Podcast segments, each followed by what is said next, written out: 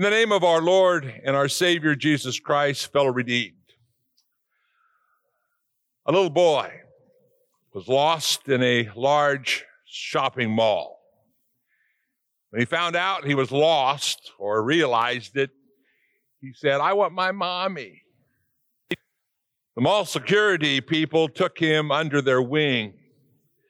They treated him to a hot dog, a chocolate milkshake, and a teddy bear to hug. And he even got to watch cartoons on the Disney Channel. And eventually, the woman security guard got off the intercom and said to the little boy, One of the guards have found your mother. And the little boy didn't miss a beat. Don't tell her where I am. I like it here. Okay. We appreciate the sentiments. But even more, we appreciate the mall security guard or staff taking care of business. Somebody's got to do it. Otherwise, we might go merrily on our way thinking everything is just fine when in reality, something is seriously out of order. We may think business as usual, the new normal, is quite adequate, when really it would leave us lost forever. In today's gospel lesson, we hear of Jesus, the 12 year old boy who was lost. But Jesus wasn't really the lost one.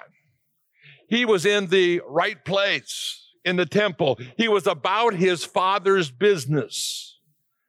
In fact, he was taking care of business, the Father's business for us. He was doing for us what we intend to do. Maybe we think what we're doing, when truth be told, we might actually be sitting back there sipping a milkshake and watching cartoons, quite content being about our own business. Thank the Lord, therefore, that as our text for this morning shows, that all the Father's business has been done, done for us by Jesus. No doubt, we really do intend to be about our Heavenly Father's business. Certainly, that was true of Joseph and Mary in our text.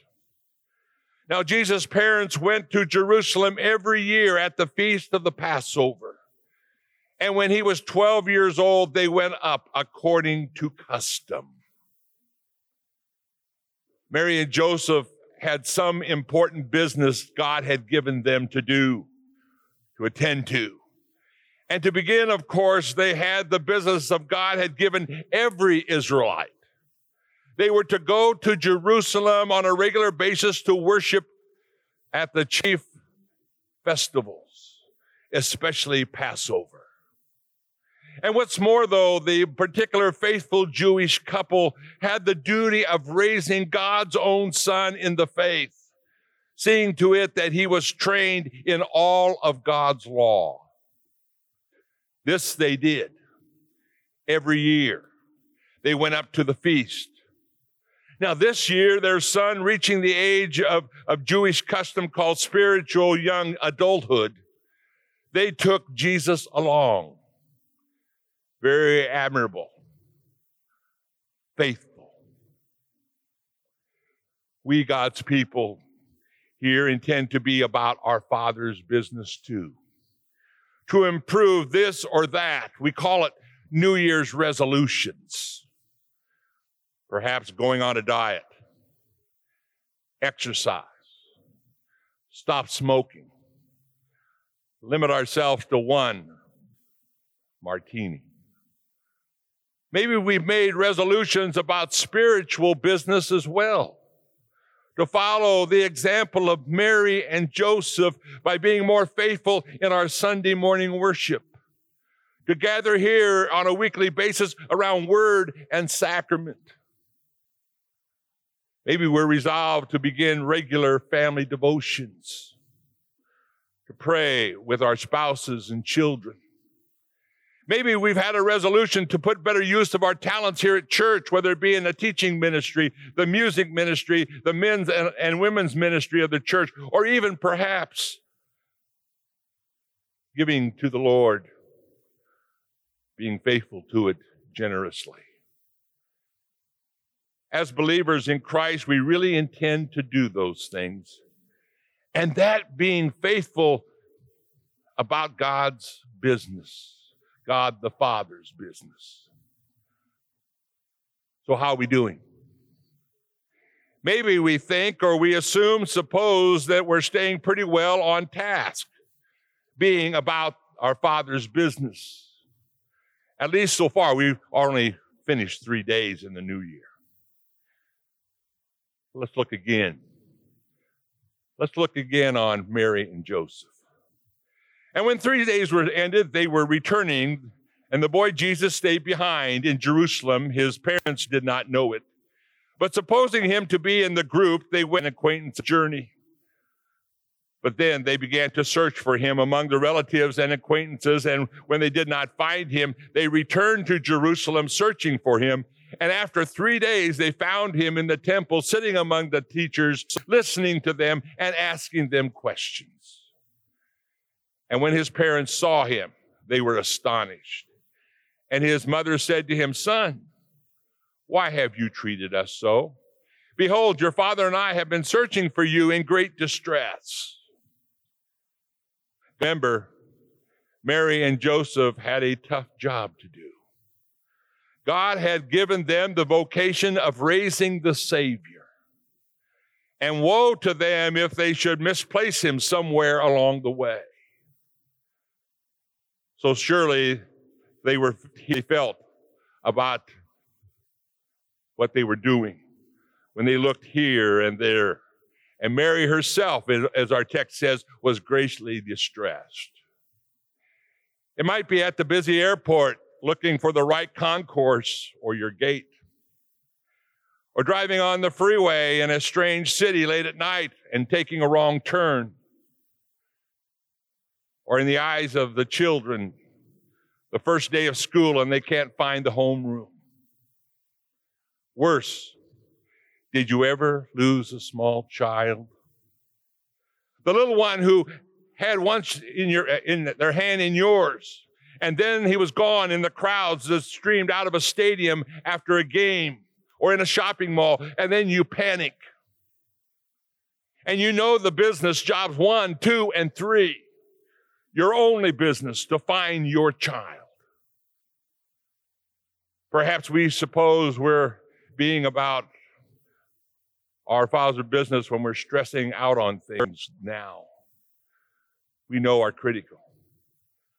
Emotional hurts, sicknesses, COVID 19, cancer and chemotherapy, divorce, death, terrorism and turmoil, crime and corruption in high places and in low, drive by shootings, our relationship with God. Does He really love us? Will our sins cut us off from Him forever? Will I, what if I don't keep those New Year's resolutions? What if I let the Heavenly Father down, fall at His business or fail at His business? Jesus had a gentle rebuke for Mary stressing. He said, Why? Why were you looking for me? Did you not know that I must be in my Father's house? Now, I like the King James Version a little better. I must be about my Father's business. Jesus' rebuke to Mary is a loving one. Is to free us from every stress that comes along. There's need, there's no need for you to be anxious, he's saying to us, because I am about my Father's business. In fact, I am taking care of all that business for you. At Christmas, Jesus came from heaven to rescue us from the hurricanes of trial and trouble. He came to save our sin tossed souls. Mary and Joseph found Jesus in the temple, sitting among the teachers, listening carefully and asking them questions that we can only assume were brilliantly insightful. And all who heard it were amazed at his understanding and his answers. That was the Father's business. God's Son had been given the vocation of being the Father's anointed one, the Christ, the Savior of the world. Already at age 12, Jesus was, Jesus was tending to business, learning everything the scriptures revealed about his mission. And of course, this was only the beginning. Jesus perfectly would understand everything the inspired prophets had written about him. That he would battle, have a battle with Satan, perfectly keeping the law for his brother and sister in humanity had failed to keep. And he would work miracles of love, healing and free and freeing those struck down by the effects of sin. He would gather the, he would gather a following. But that soon enough, they would abandon him, rejecting by, rejected by his own people, condemned, and having the whole weight of mankind's damnation pressed on him, that he would be forsaken, even by his father, and killed. That was the Father's business for him. And Jesus knew all about himself in those scriptures that he discussed in the temple. And Jesus would take care of all of that business, every detail for us. It's all done. Our stresses, our sins, the hurts, the sicknesses, the worries of our world, our fears about how God sees us Jesus has taken care of them all. He has seen to it by finishing every task that the Father gave him that God will be with us through all of these everyday crises as we go about our business and for eternity, free from every stress. A couple of you had she was the first woman or person to swim from Cuba to Florida without an aid of a shark cage. In fact, this was a feat, it was a feat over three decades in the making. Dehydration before staggering ashore in Florida, mission accomplished at the age of 64. This had been a dream the business to which she devoted her life.